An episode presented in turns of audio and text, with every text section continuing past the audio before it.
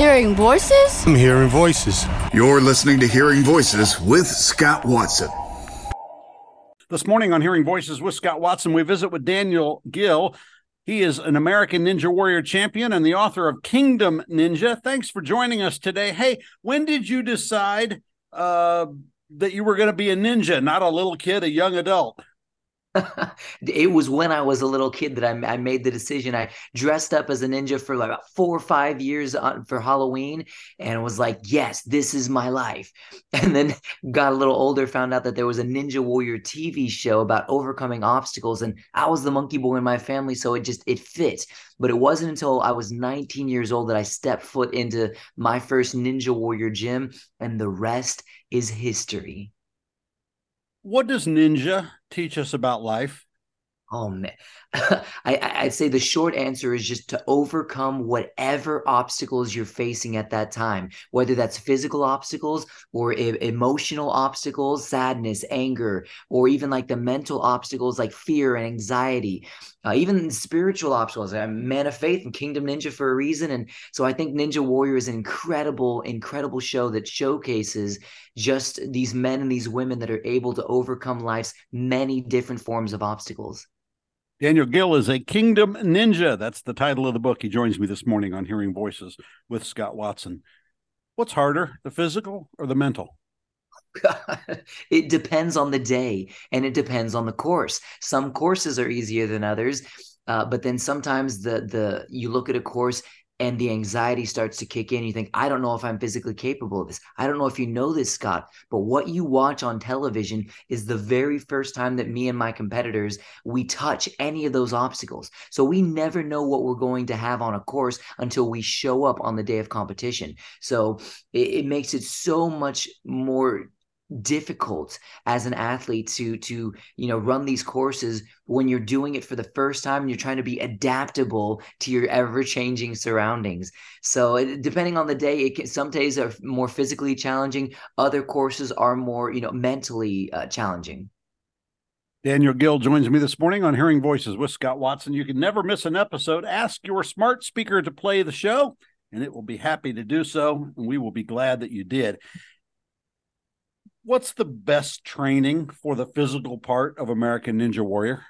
Wow. Okay, that's a good question. I feel like, you know, upper body conditioning is vital. I mean, anything from like the the tendon training in your fingers.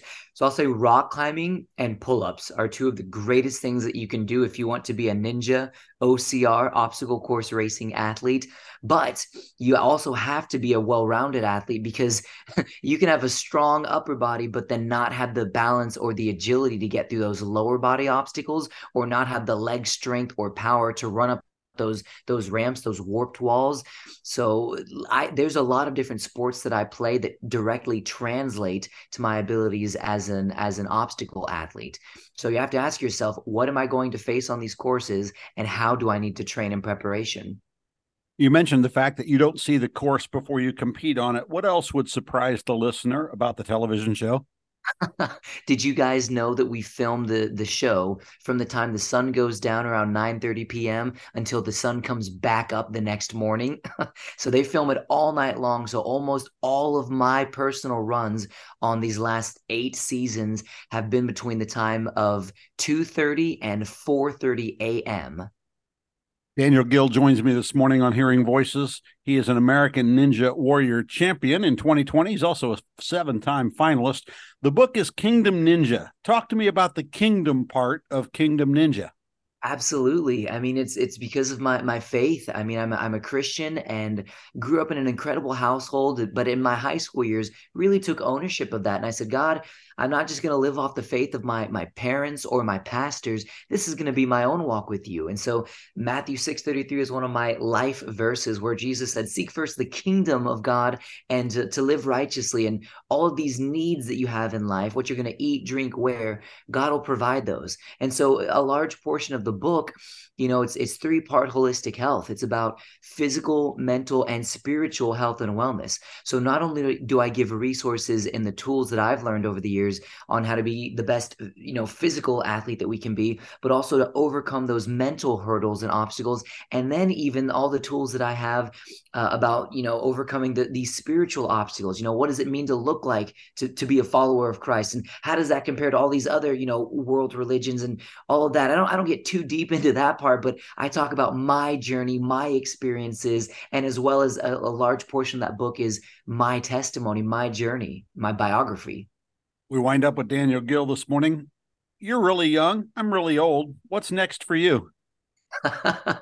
well, I'll be competing for as many more years as my body will let me. I just turned 30 and I feel like I've just stepped into just a new level of the the best health that I've ever had as well as, you know, in addition to being an athlete, I've become an entrepreneur. So authoring different books, my wife and I have a children's book series that we do together. She illustrates it and then you know I'm I'm getting on the the board uh, for these different ninja athlete associations. We're trying to get the sport in the Olympics, just this incredible, you know, fast growing sport all across the globe. This OCR obstacle course racing, and I think that my life is going to do a lot more with it as as I continue to grow in these next 10 years I think are going to be pivotal both as an athlete and as an entrepreneur.